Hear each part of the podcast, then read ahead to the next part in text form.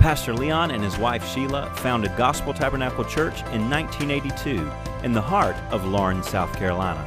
Since then, the Lord has richly blessed and increased the ministry and family of Gospel Tabernacle Church. Here at Gospel Tabernacle, we believe in the power of the Word of God to change the hearts and lives of believers. Gospel Tabernacle is a family church ministering to the whole family through the charismatic teaching ministry. Today's message will grow your faith and draw you close to the Lord as you open your heart to God's Word and His Spirit.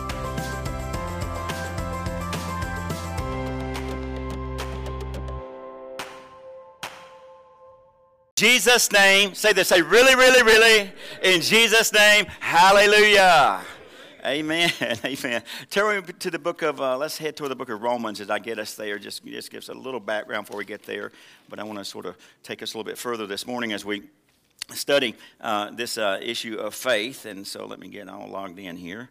Um, Romans chapter 10 is where we're going to be in just a few moments here as we get ready to go. But remember now, we've been talking about faith. And let me give you the big difference because this is it. This is the key. If you don't get this part of it, you don't really know how to build thereafter. But when we looked in Scripture, we saw that Jesus asked the question when the Son of Man comes, will he find faith on the earth? A big question. And so it's, it's up for grabs. It's up for question today. Is there faith in the earth? And when you look at our society, you can sure tell why that is being asked, or why Jesus said prophetically that would be the question he asked when he came back. We saw in the book of John where the disciples had saw Christ. He had died. He was in the grave three days and three nights, and he had risen again. There was one disciple named Thomas. Uh, when he had heard that Jesus was alive, he said, I'm not going to believe unless I can thrust my hand in his side, unless I can touch him, see the spear that went into his, all these kind of I'm not believing unless I see that. And the Bible tells us that Jesus appeared to him, and he did, in fact, uh, look at Jesus, touch Jesus, know that he was there. And verse 29 of John chapter 20, here's what happened Jesus said to him, Thomas, because you have seen me, you have believed. In other words, because you saw me with your eyes, you believed. That's why you believe. One of the five senses that we have, seeing, do we have? We have hearing, have taste, smell, touch, five senses that we have. And one of the senses brought a reality of Jesus to Thomas. He saw Thomas through the five senses. We call that sense knowledge faith. In other words, faith says, I'll believe it if what? If I can if I can see it. And and in the world we live in that realm of sense knowledge faith. Uh, we don't want to believe something unless we see it. And we live our lives. If I can't touch it, I can't feel it, it's not real and it's not reality. And so that's how we're conditioned to live in this life. And, certainly living in the world, it's okay to live by sense knowledge out there on a worldly fashion. But when we come to God, God teaches us that there's a way to live that is above the five senses, and it is a life of faith. And faith does not require one single sense of the five in order to be believed. Jesus said to Thomas this, he said, this, he said, Thomas, because you've seen me, you believe. I call that seeing and believing faith. I see, I believe. Seeing and believing faith.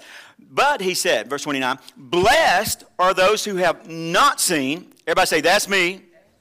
Say it again. Say, everybody say, not, that's me. That's me. That's me. Blessed of those who have not seen, yet have believed. He didn't say Thomas was blessed. He said, you believed based on what you could see. But blessed, or as one translation of the Message Bible says this, even better blessings are in store for that person who has not seen and yet believed. And so that's what we're talking about. You have to move into that realm uh, of not seeing and yet still believing. That's with the realm of faith. If your faith is connected, well, I can see how that could happen. I can believe for that. No, that's not faith. Because you said, I can see how that could happen. That, that's sense knowledge. I mean, that's just what you know. It doesn't take faith to know something. You know. You can see that in, in the realm of uh, the world that we live in. And so, this faith experience is one that's out above our five senses, doesn't require the five senses for us to believe, because our faith is not in the five senses. Our faith is in the Word of Almighty God. We believe what God has said, regardless of what we see, taste, hear, touch, feel, any of those things. all that we believe what God has said. That is the realm of faith. And the Bible tells in book of Hebrews, chapter 11, 6, without faith it's impossible to please God.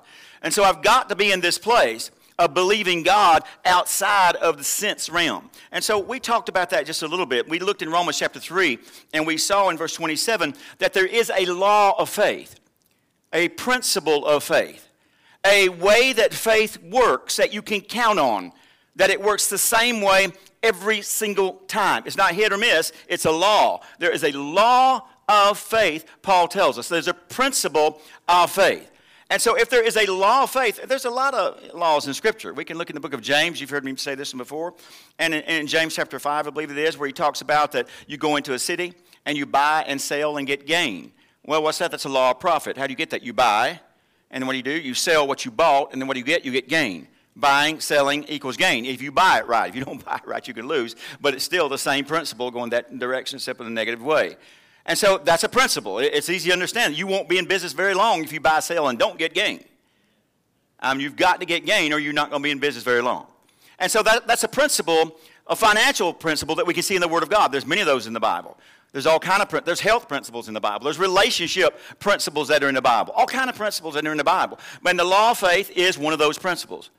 And it is the way that we receive from God. So we saw that. We looked and saw that God, whether people do or not, God lives strictly, absolutely strictly by the law of faith.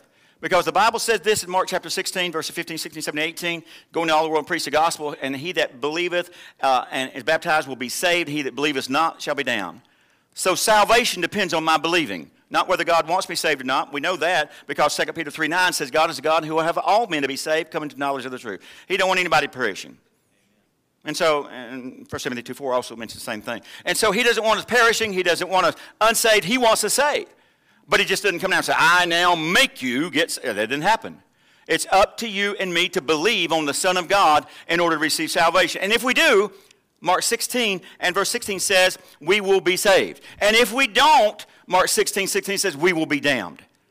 And so, on the most important issue of your life, your salvation, it depends on your faith and you believing what God has said about you, the gospel that's been preached, that Jesus Christ has given himself for you, died for your sins, and you receive him as your sin substitute, and then you walk in newness of life of Christ. All that depends on your faith. Now, God, now, God, God wants you saved. God wants you saved. He wants you healed. He wants you blessed. He wants you happy. Somebody say amen. He wants us all those things. But you don't have to have any of them if you don't want to. You don't have, it's up to you. Where's your faith in that level? So, we saw in Matthew 9 that it states the law of faith very clearly in Matthew 9 and what is it, verse 20. Oh, if I go on down and look at it without reading the entire story, the two blind men that come to Christ to receive salvation. And he said to them in verse 29 of Matthew chapter 9, he said, he touched their eyes and he said, Not I heal you because I'm Christ Jesus, not I'm healing you now by the power of God. He didn't say any of that. Scripture says he touched their eyes and said, According to your faith be it unto you. There's another principle. According to your faith be it unto you. How much faith do you have? Somebody says, Well, I'm trying to believe God, just get my bills paid. Okay, that's not a, a, bad thing. Believe God to get your bills paid. But you might say, Well, I'm trying to believe God, I got all my bills paid. I'm trying to believe God to move up in a house or have a little bit better transportation or I'm trying to believe God that I can sow $10,000 in the mission, or I'm trying to believe God that I can do this or I can do that in your life, or I'm believing God that, you know, I'm, I'm going to be a millionaire. And then you get to the million and say, I'm going to believe God to be a multimillionaire. And where's your, according to your faith? According to your faith. It's not God said, okay, I choose you to be in poverty, I choose you to be in wealth. It's not that way. It is not that way. According to your faith being unto you. Now then, we saw that. We looked also, and we saw it in, in the book of Matthew, where almost the same thing is said when Jesus talked to the servant. He said this when centurion came asking for prayer for his servant. In Matthew, in, in verse 13, he said, Jesus said to the centurion, Go your way as you have believed. So be it done unto you. I found out God wasn't my problem. A lot of religious people make God the problem. Well, if God wanted to, He could do it. I mean, God knows my pain. He knows my sorrows. He knows my troubles. He knows my issues. If God wants, He can fix. He's God. He can fix anything. And, and they get there, and then the reason they're not this, that, or the other is because of God. And so God has become this mean, terrible, awesome, you know, person that's just inflicting some of us and hurting some of us and causing some of us to have this kind of life and some of us to have that kind of life. But when you realize it's according to your faith, it is done unto you.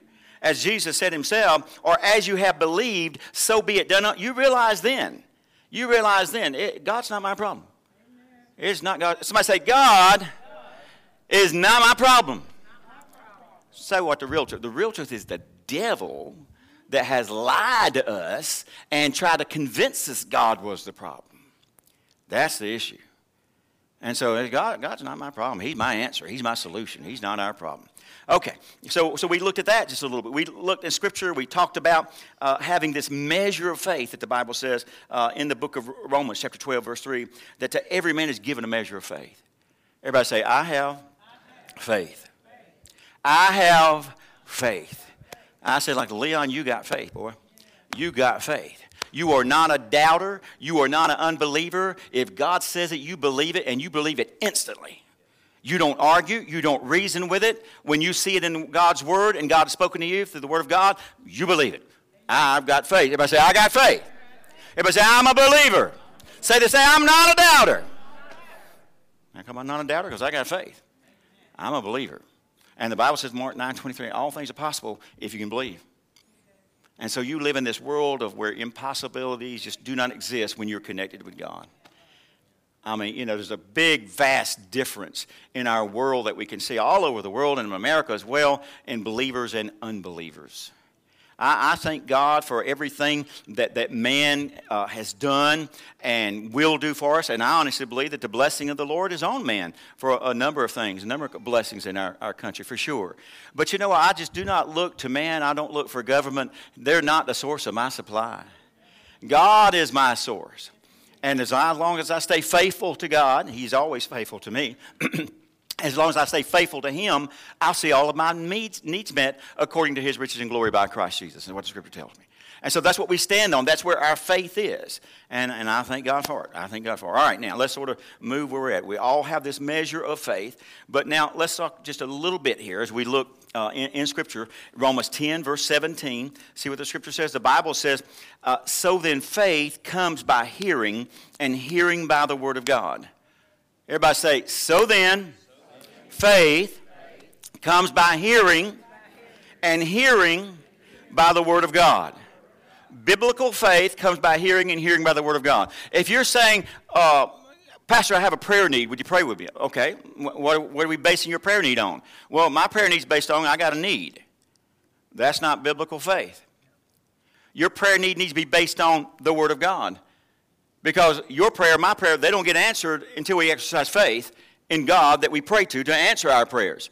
And Scripture tells us faith comes by hearing, and hearing by the Word of God. You can only have faith where the Word of God is known. You can only have faith where the Word of God is known. And so if you say, well, Pastor, how come it is you think God's going to supply all your needs financially? Why do you think that? Because the Word of God I know is in the book of Philippians, it says, My God shall supply all of my need according to his riches and glory by Christ Jesus. The word of God that I know is 3 John 2, Beloved, I wish above all things that you might prosper. And so I, I know that God has promised me prosperity. And he said, Well, in Psalms, wealth and riches will be in the house of the righteous. I mean, he, he, he teaches us the covenant so that we might prosper, the Bible says. There's God that teaches you to profit, the scripture tells us. And so I, I know these things because God has said those things. And so, based on those things, then I have faith to believe that all my needs be supplied. I have faith to believe that I'll be prosperous, I'll be blessed, a cup will be running over, there will be abundance in my life. Not because I have a need. Not because if I get it, I'll use it wisely. Not because if I get it, I'll share it and bless it and give to others. N- none of that. I know because what God's Word has said. If you're basing your faith on your acts of performance, you've missed this altogether. You will have acts of performance if you have faith. But we, they come after the faith, not before the faith. It doesn't produce it, it it's just an evidence of it that we have in our life. And so when we're looking in Scripture, faith comes by hearing, hearing by the Word of God. If I've got a need in my life, an issue in my life, I'm going to get into the Word of God and I'm going to look, look, look, and I'm going to read, read, read, and I'm going to find out what the Bible says about my issue. If I'm facing a health issue in my life, I'm going to look into the Word. I'm going to see what God says about my healing, what God says about my health, what God says about the way I receive, and I'm going to look at that. I'm going to read it. I'm going to meditate on it. I'm going to think about it. It's going to fill my heart till it's bigger than anything else in my life when it gets that way and it washes away doubts and fears in my life, I get my healing. I'll have my healing in my life. And, and so God is faithful to us, and His Word produces faith in our life. Look, let me, let me show you something. Let me show you an answer here. Look with me to Mark chapter 6. Turn there, flip there, see it.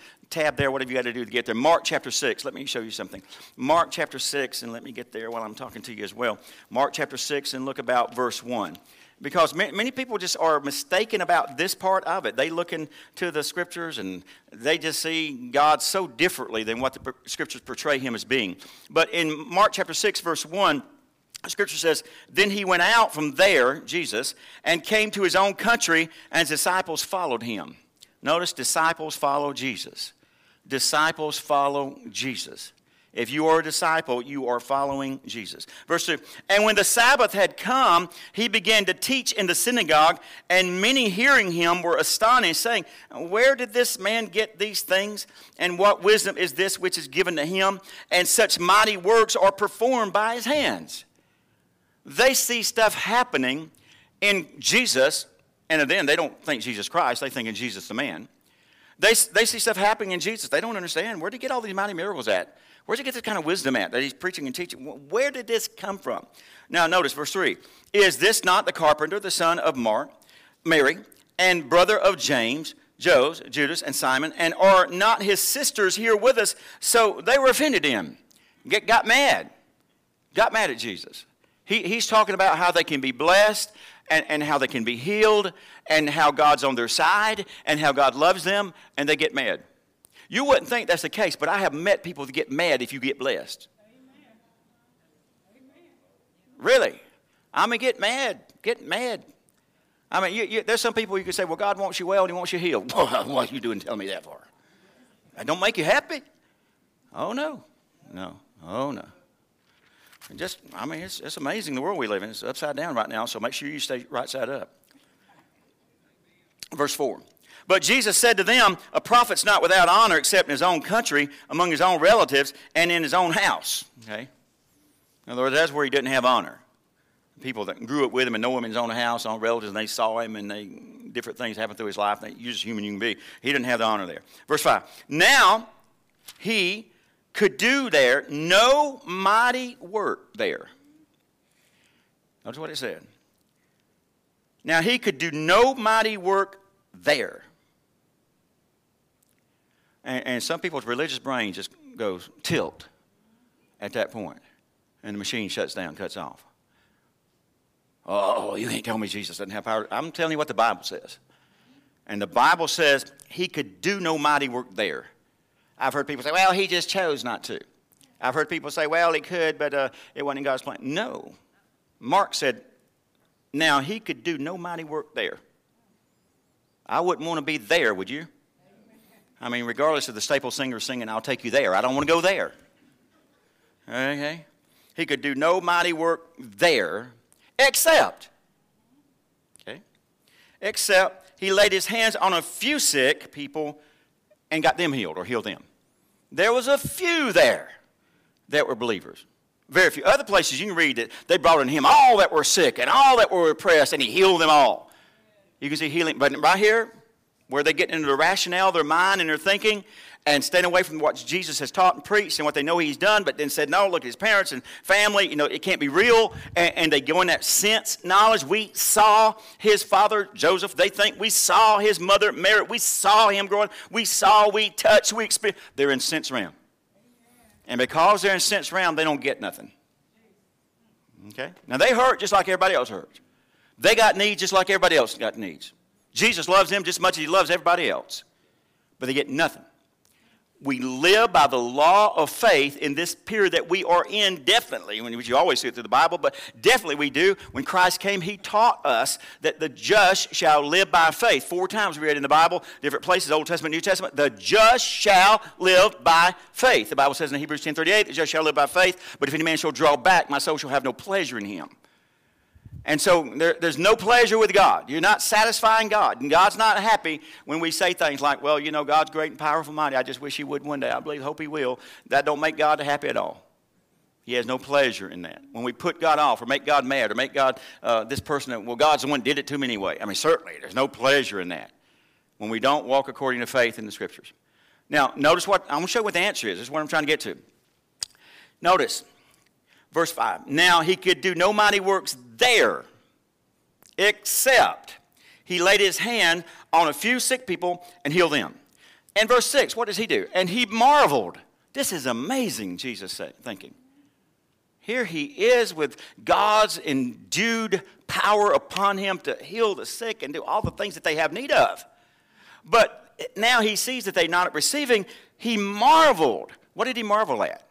Because they were a bunch of sinners? Did he marvel because they didn't go to church? Did he marvel because they cussed each other out every other day? Did he marvel because they were unfaithful? All those things, if they were there, they'd been issues for sure. But no, he marveled because of their unbelief. It's amazing these people won't believe. That's what he's saying. He marveled because of their unbelief. Now, what's the answer? What's the answer to that? If unbelief stops them from receiving, he marveled at their unbelief. Verse 6, what does he do? Then, then he went abroad about the villages. New King James says in a circuit. He started traveling around in the villages, circuit preacher, so to speak, preaching around in the villages. And what's he doing? Verse 6, what's the last word? He goes around the villages. He goes, well, he's teaching. He's teaching. He's teaching the word of God unto them. These people don't have any faith. What's the answer? I now endow you with faith? No. What's the answer? Climb the highest mountain. We'll know you've got faith. Swim the deep, deepest ocean. We'll know you got faith. No. The, that's not the answer for unbelief. The answer for unbelief is the taught word, and Jesus has given them the word of God. Why? Because the Bible just read as we saw, Romans 10, verse 17. So then what? Faith comes by hearing, and hearing by the word of God. And so God's not going to make an allowance for you or for me. He's not going to do it. It's not going to come to a place in, uh, in our lives where God says, okay, uh, I, I, guess it's all right in your case, I'll just do it anyway. I haven't seen that in Scripture. I've never experienced it in real life either. After being living on this earth at least 40 years, I've never experienced it in real life. Haven't seen it in Scripture. Okay? And so I don't look to God and say, God, you make an exception in my case. Uh, am I going to say, God, you know, everything you say in the Bible is a lie. Would you make exception in my case? No. No. No. Hmm. I'm not important. You're not important. God's not going to change the integrity of who He is just because you and I don't want to operate by the Word of God. Now, again, not just specifically you and I in this house, but the world we're talking to online everywhere else. Okay? And so then, let's not be that way. But when we saw this, now, now, now notice with me, let me, let me get to the place. Faith comes by hearing, hearing by the Word of God. In Mark 4 and 24, the Bible says this. Based on this, take heed what you hear. Do you know that if you come into the average American family, so to speak, if there is one, or a family that's not dysfunctional, if there is one, and you come into this family in earth, and you are taught from the time that we can teach you anything, you're no good, you will never amount to anything, and you'll always be worthless. Do you know that you will begin believing that about yourself if that's all you hear about you? I've told you the story, I guess, the saddest time that I talked with a, a prisoner in, in, in, jail one time. And we were just talking, discussing, and he's in jail, and we went there doing some, I went there with a band, played some music and that kind of stuff. And so during break time, I was over and talking with him, and I said, you know, well, I said, uh, how's everything going? And he talked that way and tell me what's happening and that kind of stuff. What about your family there? And uh, I said, well, I, guess your family uh, sort of, uh, about what he done. I said, sort of surprised and shocked about you being here, aren't they? He said, no, not really. He said, because the earliest memory I remember from my family was they told me this is where I was going to end up. And this is where I was going to be. And he looked at me, eyeball to eyeball, and he said, I didn't, disappoint, I didn't disappoint them either. If you hear it long enough, you'll begin to believe it. What you believe, you will act on, and you, that will become your life. So take heed what you hear. When you start hearing doubt and unbelief and start preach, talk, whatever, turn the radio here there, cut that thing off. If you got a shotgun, get there and blow it up. Coming up, I had a little boy, you know, I had a 410. I don't know why a 410, but a little shotgun. Boom. Here, here, here a while back, you know, you can do different things around your home. So now I believe in the Second Amendment. How many believes in the Second Amendment? Say amen. Amen. Don't want to hurt nobody. Don't want to uh, do anybody know any damage like that, but I don't want them to hurt me either. Amen. amen. Amen. And so I've had different weapons at my home and that kind of stuff like that, and uh, you know, uh, fired pistols and rifles and that kind of stuff. And AJ uh, got me one at a show several years ago, and he came back and it was a 12 gauge. So instead of this 410, I had a 12 gauge. We took that thing and took the back off the back of it, put a handle on that, and shortened the stock of it on the front of it, that kind of thing. And you know, I don't have to see you to hit you. I mean, you know, if you in the if you in the house, boom, you know, you you you gonna be gone. You'll be gone. But take heed. Take heed what you hear. Now notice what else he said in Mark 4:24. With the same measure you use.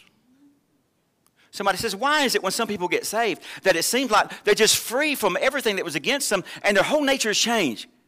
Because how much of yourself did you put in to the salvation experience? Or, in other words, how much did you commit yourself to the Lord? Did you just say, I'll try it and see? Did you say, well, nothing else worked in my life, I'll give this shot too? You know, we'll see. Is that what you did? Or did you say, oh God, be merciful to me, the sinner? Lord, I want everything you got. I don't want any of me anymore. And you just dive into the things of God? I have found that by experience in life, seeing that the people that come to God that are so committed and so tired and hate their life that they've been living, that when they come to God, they give God everything and God does a huge work in their life. Why? They got a different measure. Mark 4:24, take heed what you hear with the same measure you use. Same measure. Same measure. What's the Bible say in 2 Corinthians? It, it, it, talks about sowing. He that sowing sparingly reaps how? Sparingly. He that soweth much reaps how? Much. Much. With the same measure you use, it'll be measured to you again. And it says, and more will be given. It'll be measured to you, and to you who hear, more will be given. So the more I hear the Word of God, and the more I'm saturated with the Word of God, the greater my faith becomes. The more you hear the Word of God, the greater your faith becomes. You know what? If by some quirk of nature, whatever we might would call it, if we said, all right, well, ain't nobody living today, and, and, and I just stood here and just kept talking and teaching and talking and teaching and talking and teaching, talking and teaching, and I ended up doing this all the way down to midnight tonight until somebody finally fell out the window dead. If, like in the days of Paul, in the days of Paul. And if I all you, when you left here at midnight tonight, you would be a faith-filled, super abundant abundant believer of God. Why? Because you heard and you heard and you heard and you heard and you heard and you measured more of your ears to hear, and God increased the measure that came into your ears. It's not hard to change your life. It is not hard to overcome habits. It's not hard to overcome fears and failures. It's not hard at all. You just got to start listening to the right thing. You listen to the, to the world and what they tell you, and have everybody no good. We're all going under. It's all over. You might as well, you know, sew it up and quit and go to the house, you know, cut out the lights and that kind of stuff. No, no, no. You listen to that, you know, they'll take you down.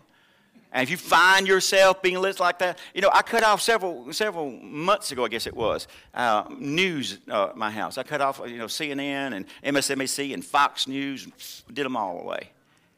Got, got rid of them. And, and I got some Christian news coming in my house now. Because I want to hear the news through Christian people's mind, heart, and eye and lens. Because there's a difference. Do they say the same thing might be happening? Sometimes they do, but there's a different outlook on it.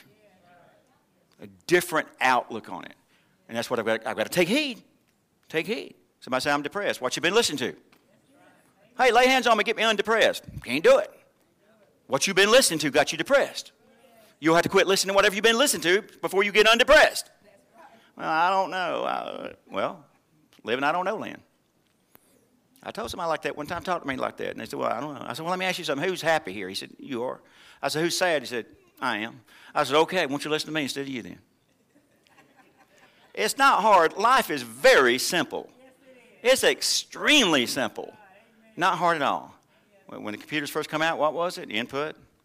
You know, output equals input, right? You're not going to get a different output unless you input something differently into the computer. All right. So then, all right, let, us move on a little bit. Look, look with me to Mark chapter 4.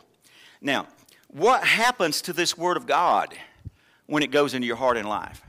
Look in Mark chapter 4 and verse 14. The sower sows the Word. The sower sows the Word.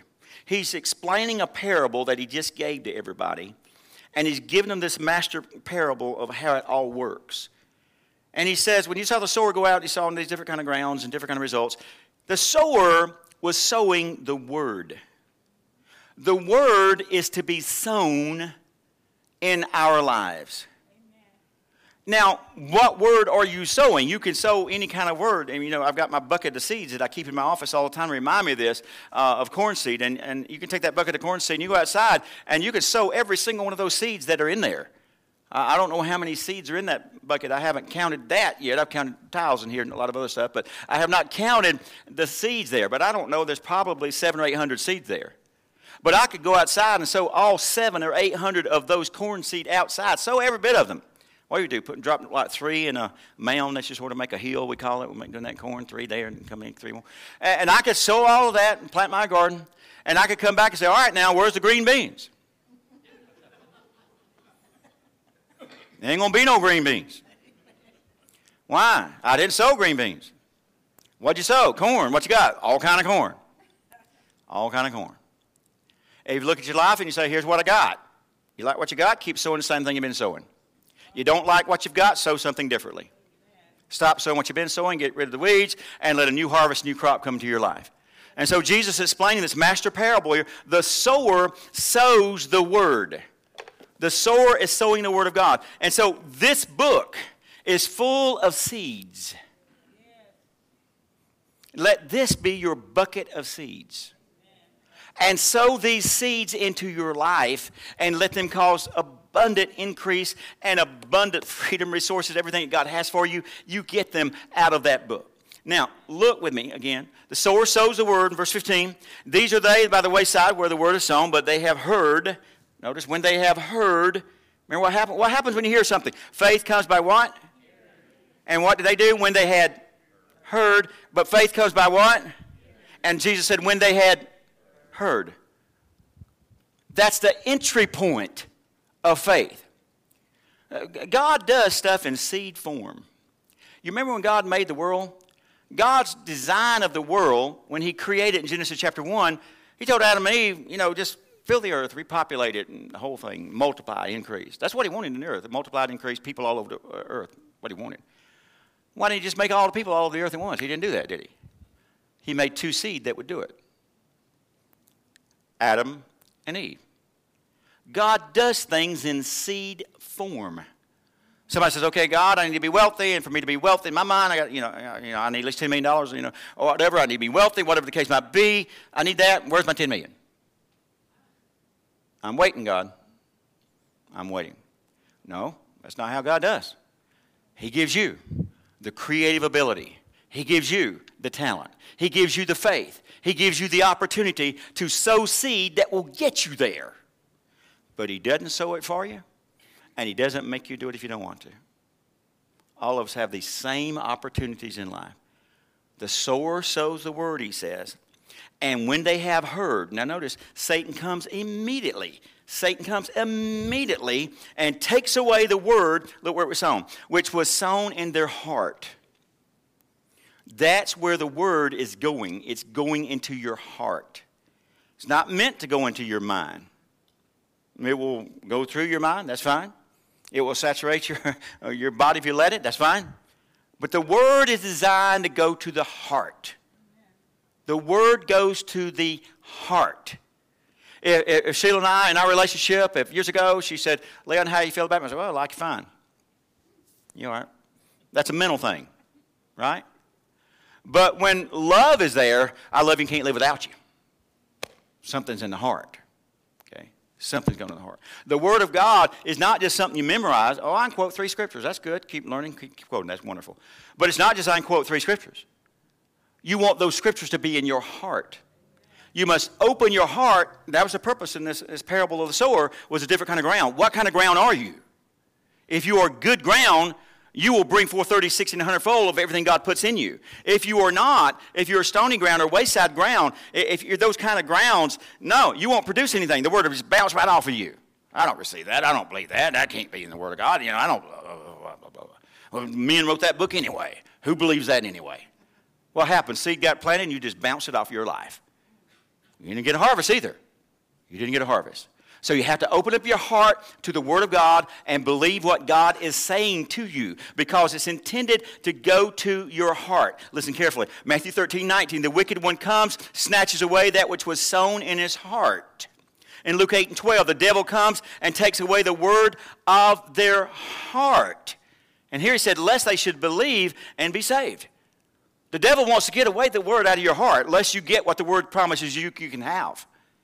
In other words, if I'm in a circumstance of, uh, uh, of healing in my life and I need God to do something for me physically, and then all of a sudden the word of healing comes my way, and all of a sudden I get a twinkle in my eye. You know what? Maybe God can heal me. Maybe God does love me. Maybe God does want me well. And as that word begins to make an entrance into my life, the devil, no, we can't let Leon do that. No, no, no, no, no. We got to steal that word out of his heart. No, Leon. No, no, no, no, no, no, no. Uh, God used to heal, but he doesn't anymore. Uh, will you buy that, Leon? No, no, no, no. This is God's purpose for you. Will you buy that, Leon? Uh, it's not the time. Will you buy that, Leon? And the devil will come immediately trying to convince you and talk you out of the word, which is the seed that was planted in you so that the seed won't bring forth a harvest, and as it said here in Luke 8 12, that you won't believe and you won't be saved. And so the intended purpose of the Word of God is to go to the heart. Let me show you what happens there. Turn Deuteronomy chapter 30, verse 14. Deuteronomy chapter 30 and verse 14. Let me show you that. Deuteronomy 30, verse 14. This is one that you should take to the bank with you. This is a great passage of Scripture, and it tells you about this Word of God that I'm talking about, where it goes. Look at Deuteronomy 30 and look at verse 14. It is actually used again by Paul in the book of Romans, but see it as Moses first got it, as he got it from the Lord in Deuteronomy 30 and verse 14, the Bible says that the word is near you. Very near you, New King James says. The word is very near you. How many's got the word near? Say amen. amen. I'm nearsighted. The word's near. I see the word cloud. nearsighted. That's where my sight is. It's near on the word. The word is very near you in your mouth. Right? I don't believe in all this confession. No, no, no, no. Don't ever say that. In your mouth. The Word of God is in my mouth. How many know some people you wish the Word of God was in their mouth? Say amen. Other than what they got in there. Some people got some rough stuff in their mouth, don't they? Lord. The Word of God is near you and in your mouth, and another place, not mouth only, and in your heart. That's the purpose of the Word to go to the heart. I'm going to open my heart. I've read the Bible before and got the Bible and, and do my devotions, and I read that and I looked and I said, Now, what did I read? I was I'm supposed to read this many chapters this day, and I looked and I've done read eight verses and don't even know what I read. I said, What did I read? I don't know what I just read. Something about I'm supposed to cut the grass in a little bit, but no. What happened? Your mind began to wander, right? You're a wanderer, like Dion said. You know, your mind wandering on. No. You know what I do? I go back. Go back. You're going to read it until you remember it, Leon. You're going to read it till you get it in your mind right now and you wash everything out. You're going to read it till it goes into your heart. Notice what he said, verse 14. But the word is very near you in your mouth and in your heart. Both places, not just one. Both places, mouth and heart. Look what that gives you the power to do. That, that, in other words, it's based on that. Based on it being in your heart and in your mouth, that you may be able to do it. Some say, well, when I can do better, then I'll start doing better. No, no, no. Get into the Word of God while you're still doing bad. We don't want you to do bad, okay? You know we don't. But take your bad self to the Word of God. Amen? And fill yourself with the Word of God until it changes your bad self. Amen? And what you want, people want to do, they want to do themselves first. And they don't, they don't even know the first thing about God or His Word. But yet they want to do better than what they've been doing. What do they do? They turn over new leaves. You know, they make resolutions.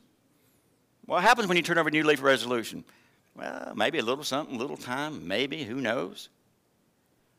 But usually, you know, that resolution, you got to make another. That's out of the new year every year so you can make them again. Let the first resolution be, I'm sorry for the last ones I didn't keep. But anyway, but you don't have to worry about this with the Word of God. You keep putting the Word of God in your heart, it will change you from the inside out. The Bible says in Hebrews chapter 4, verse 12, For the Word of God is quick and powerful and sharper than any two edged sword, piercing even to the dividing asunder of soul and spirit, joints and marrow. It goes inside of you, it goes into your heart. You get the Word of God on the inside and your heart, it won't matter what you hear in the world. It won't matter what people try to do to discourage you and put you down and be against you. You get the Word of God in your heart, it will change who you are. And that's the purpose of the Word. It will give you the power to do it as He says here. Now, let me give you one other place that we're going to look at. Look at Matthew chapter 12. Matthew 12. When the Word is brought into your life, it produces faith. That faith of that Word is designed to go to your heart. And in Matthew chapter 12, we talked just there in Deuteronomy, just there about this word being in your mouth. Scripture tells us in Matthew chapter 12, verse 34. Matthew 12, verse 34. Oh, generation of vipers and snakes. They've been out around here a long time, haven't they? If Jesus was talking to them then, they still around today. There's some vipers and snakes out there. Oh, generation of vipers and snakes. How can you, being evil, speak good things? How can you, be evil, speak good things? Now, the world's went absolutely nuts. Really. How can you, being evil, speak good things? Mr. Mr. Health Czar that dresses like a woman. How can you be in charge of the health of America when you ain't got the first clue about who you are? Is the world gone crazy? The world gone absolutely nuts? Jesus, how can you be evil? Speak good thing. I, you ain't gonna do a whole lot for me physically, and you around here wearing a woman's dress. And you a man, and you trying to convince me you a woman? And you're telling me you went to medical school and still don't know you a man? What school did you go to? A lot of people going nuts, aren't they?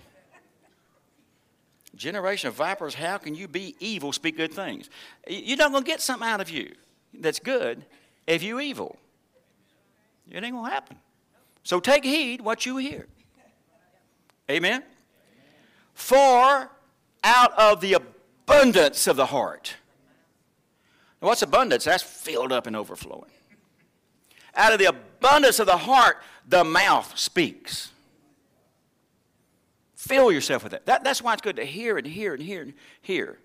On, on my, on my testimony of how, God got me out of debt made me rich, I, I talk about Dave Ramsey and what he did for me. And when I first heard him, Dave, you don't know what you're talking about. There you are, a millionaire sitting in your ivory tower trying to tell me, poor boy from Watts Mill, from divorced home, lived in poverty and all this kind of stuff, lived in the worst of the worst of the worst areas uh, of my life. And you try and tell me that I got to do this. And no, Dave, you don't know what you're talking about.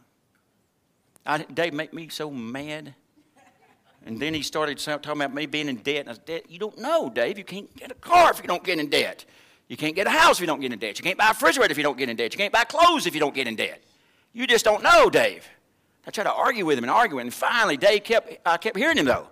And he kept saying to me, Debt is dumb, Leon. He just said debt is dumb on the tapes, but it came out Leon when I heard it. debt is dumb, Leon. He, he said, The lender becomes a servant. I mean, the, the borrower is a servant of the lender. You a slave, Leon? No, I'm not. I'm not a slave. Dave said, Yes, I am. And he kept saying to me over and over and over again. And every time I turn him on and listen to him, he's telling me I'm, you know, all this kind of stuff. And finally, one day, out of the abundance of my heart, after I kept filling my heart with what Dave Ramsey said about finances that he was getting from the Bible, when I fill my heart with that, finally I begin to speak it. You know, we might can get out of debt. I remember the first time I told Sheila that. I said, Sheila, you know, we can probably get out of debt. She said, Leon, you remember when we first got married and I told you the first thing you want to do is never borrow nothing? She did. She told me that. But I was hungry to get in debt. We got married. We bought her, I bought her sewing machine at her first Christmas of 19 and, uh, 1973. And uh, I bought her a sewing machine. At that particular time, we had the money to do it. It was $325 for that sewing machine at Sears and Raback or Roebuck in Greenville. $325 sewing machine. It would do embroidery and stitching and all this stuff. She could take that $325 machine and she'd go out and sew dresses for people and make $2. But anyway, true. And so I bought her that machine. But when I was up there at Sears, I said, now listen, we don't have any credit. I said, we got money, we'll pay for this, but we don't have any credit. But we want to establish credit. Can we do this? I said, can I give you $300 down since I don't have a bit of credit? Can I give you $300 down and you finance $25? And they said, yeah, we can do that. I gave them $300 down. They financed $25. And believe it or not, that $25 multiplied. It began to multiply from 25 to 100 that I owed, to 500 that I owed, to 1,000 that I owed, to 10,000 that I owed. You know, finally got up, I owed $70,000. Um, I, and, and I said, this is great. And then when I went to school, I borrowed all kind of money to go to school and go to seminary. And, and then all our children, all that stuff earlier in life, that kind of borrowed money everywhere. Hey, I could drive anything I want if I just borrowed. Hey, I'll sign here. Where do I sign? So I had lived my life that way, and that was abundance of my heart. But when Dave talked to me, and begin telling me what the Word of God said that I was just foolish for, for borrowing his money and I, I was a slave to that lender, that person I borrowed from. Finally, it hit me. When it did, I said, I ain't going to be no slave no more. And I'm stopping borrowing. And I cut off every single, I swore I'll never borrow anything else again. Never. 2008 stock market crash. I said, I'll still never borrow anything else again. 2008, AJ, when you first year of college, I said, we'll still never borrow anything else again and paid cash for everything else since then uh, until now. And what happened though? It had to become abundant in me. Because if it's not, if it's just, well, yeah, I'd like to pay a debt too, I would too. But you know, I got this and I got this and I got this. What happened was you being of debt wasn't abundant in your life. These other things were abundant in your life. Those were abundant in your life. I mean, some of our, our grandparents and our moms and dads, they didn't live the way we lived in this modern generation. Uh, they, they didn't do that at all. And so we got to get our thinking changed. The Word of God's what changed. All right, real quick, real quick. Look at verse 35. A good man, a good man out of the good treasure. Uh, well, how come man's good? Because he got good treasure. A good man out of a good treasure of the heart, treasure of the heart, brings forth good things. If you fill your heart with good things until it becomes abundant in you. Remember? For the abundance of the heart, the mouth speaks. You can't speak good if you're evil. So what do you do? You fill your heart with good things. I'm filling my heart with the Word of God. I fill my heart with what God has said about me. I listen to it over and over again. I drive out my fears and failures. I drive out my doubts and unbelief. I drive out what I've been told historically. I drive out what the man said. Everybody know what the man said? Everybody know who the man is? You know, the man's got, he's got to tell you what. You drive out what the man says. Don't worry about what the man said. You know, John Lennon said years ago. He should have listened to it himself. But don't worry about what the man said. Drive all that stuff out. Filling ourselves with the Word of God. Filling ourselves. And then what happens? We put in good man, good treasure, brings forth good things. You want good things? You got to have good treasure. How do you get that good treasure? You filled yourself with it. Put it in there. You want healing? Fill yourself with healing scriptures. Well, I memorized one, I'm still sick. Fill yourself with healing scriptures until it's the abundance of your life, until it overflows out of your mouth to where you can't talk anything else but healing. To where you're so full of healing, you just can't phantom sickness or disease. Because you know who God is. He's Jehovah Rapha. He is the Lord God that heals you. Jesus took the stripes on his back that you might be healed what is it? 3 John 2, beloved, I wish above all things that you might be in health. And you hear, and, and all that fills you. And when sickness and disease hits you and attacks you, you say, no, no way, uh-uh, no. No, I'm healed in Jesus' name. I know what the Bible says. know what the Word of God says. The devil said, What does your body say? Doesn't matter what my body says. What does the Word of God say? That's what I'm living my life. I'm not moved by what I see. I'm not moved by what I feel. I'm not moved by the five senses. I'm moved only by the Word of God. Well, you won't get to that place until you fill yourself with that. You have to have an abundance in your life. Now, notice what he said. And that's how it works, verse, verse 15, verse 35. Good man of a good treasure heart brings forth that which is good. Now, it works both ways. An evil man of the evil treasure heart brings forth that which is evil. You doing evil, we know why you doing evil, because you got evil in your heart. You doing good, we know why you're doing good, because you got good things in your heart. It's just that simple. You want to do the good and get rid of the evil, put something different into your heart. It's just that simple. It's just that easy. Look at verse 36. But I say unto you, every idle word that men shall speak, they shall give an account thereof on the day of judgment. Somebody says, Does it matter what I say? Apparently, Jesus thought it did because verse 37 he said, By your words you'll be justified, and by your words you'll be condemned. It is vitally important that you change the language of your mouth if it is in doubt, unbelief, fear, and failure. If your mouth is talking what you don't want, then stop talking that. When you come to prayer and you come to God, you say, Oh, God, look at the trouble I'm in. Boy, I'm in pain. I'm hurting. I'm in sorrow. I'm in distress. All this stuff is against me. Oh, God, don't look like anything's ever going to change. It only gets worse and worse and worse. The harder I try, the behinder I get. Even made a song about it. All this kind of stuff that I say. Don't say that when you pray. When you remember what, what Scripture says, your words will be justified, words will be condemned. What do you say? You come to God, Lord God, here's an issue. Okay, state it. Now move on. But Lord God, you said you were the healer of my body. And therefore, since you're the healer of my body, my body's got to respond to the Word of God. So, in the name of Jesus, body be well and be whole. No sickness, no disease in the name of Jesus. Be made whole in Jesus' name. You are whole. I am healed in Jesus' name. And you speak that, and you don't let go, and you don't quit it, and you stay with it time and time again, hour after hour, day after day, week after week, month after month.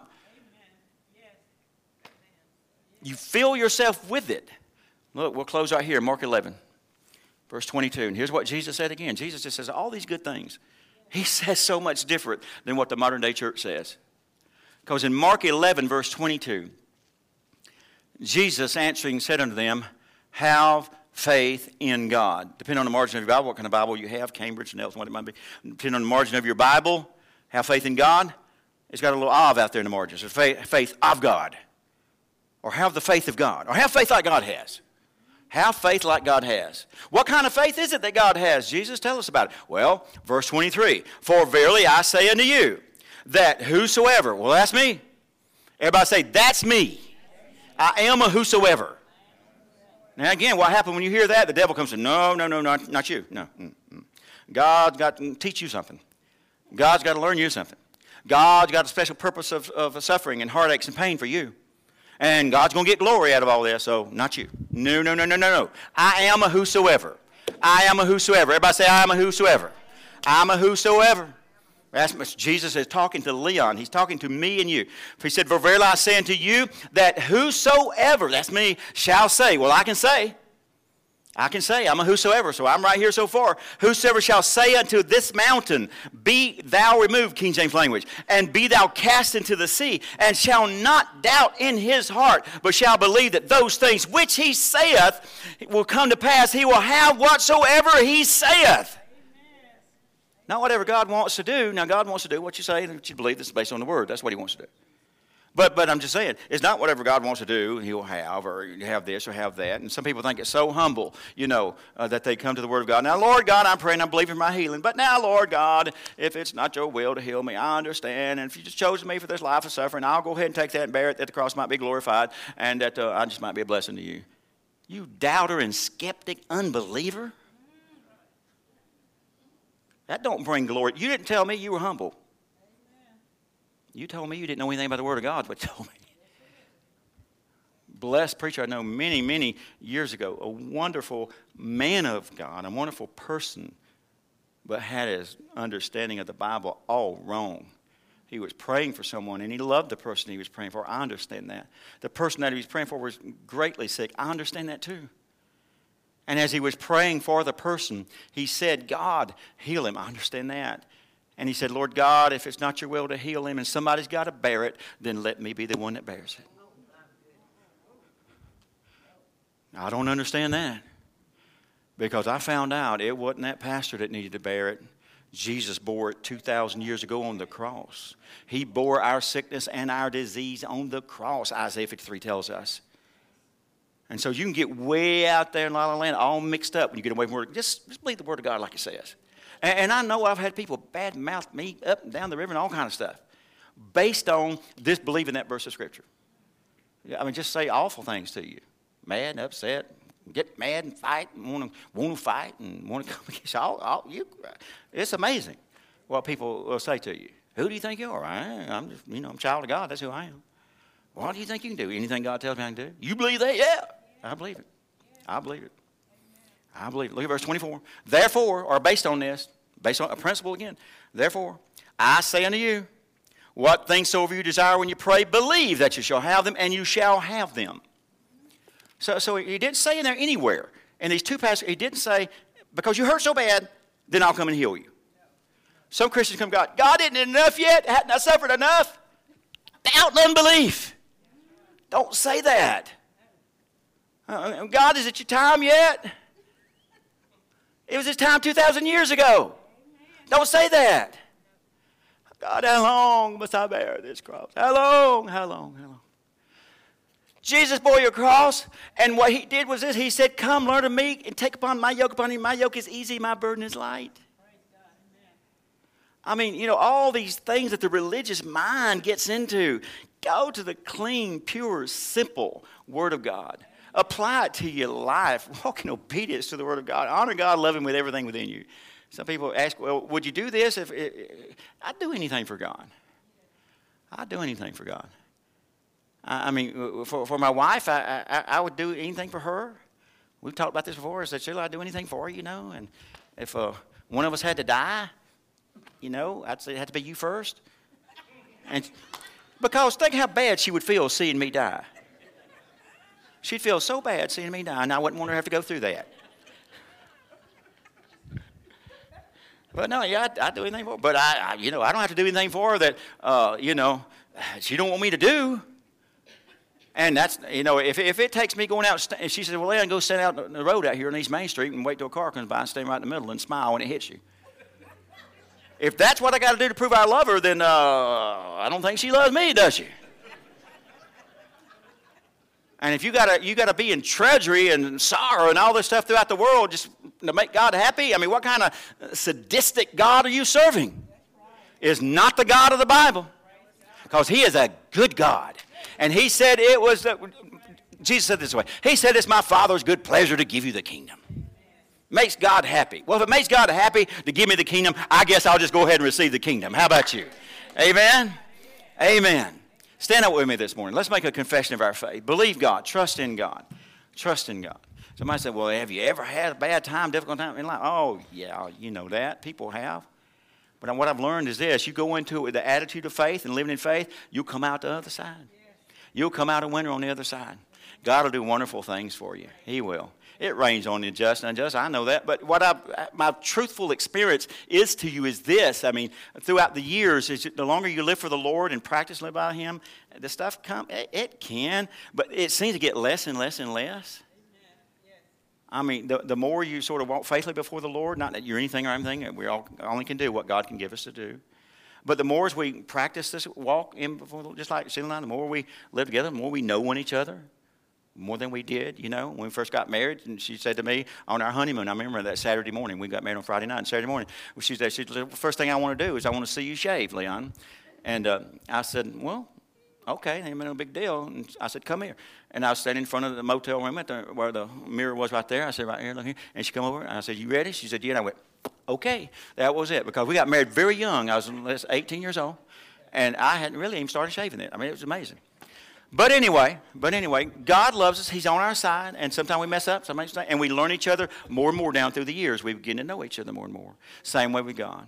Start your walk. Start your walk of faith with God. Start your walk. Will you have a bumper hurdle? Maybe, maybe you will. It can come your way. I'm not saying it won't. It could. But what I'll say is this: is you'll have the power of God in your life to overcome it. You'll win. Just hold on. Just hold on. Stay in faith. Keep believing the Word of God. Keep trusting Jesus. He'll be with you. He'll never leave you. He'll never forsake you. And He'll make sure that you get out of that valley. Amen? Amen. Don't get in the valley, cut the lights out. Just get in the valley, and He'll pick you right on through. Walk through the valley of shadow death. Keep trusting, believing God.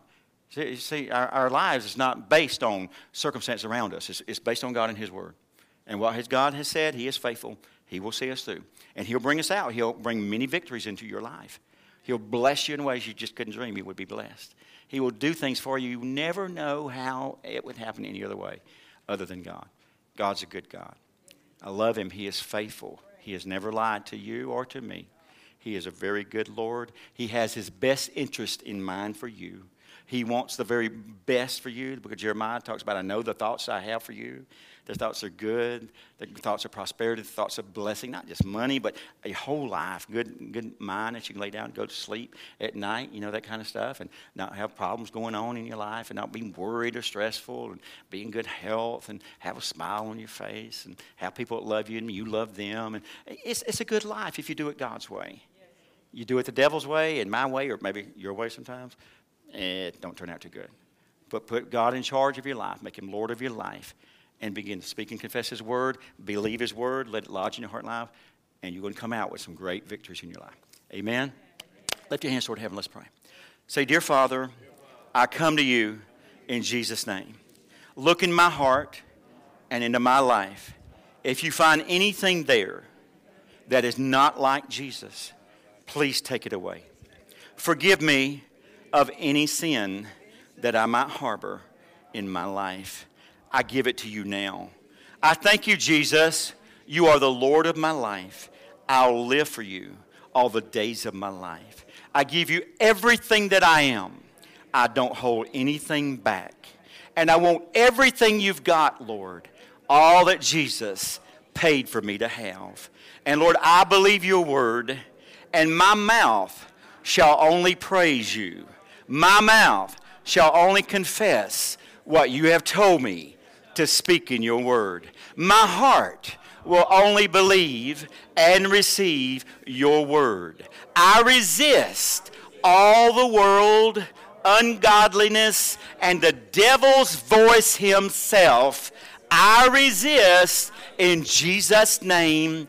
I covenant to speak your word and believe it and act on it all the days of my life. Thank you, Lord, for the great days that are in store for me. I give you praise, and I want to walk every single one of them hand in hand with you, Lord Jesus. Hallelujah. Glory to God. Hallelujah. Give me a hand clap of praise. Amen. God bless you. God bless you.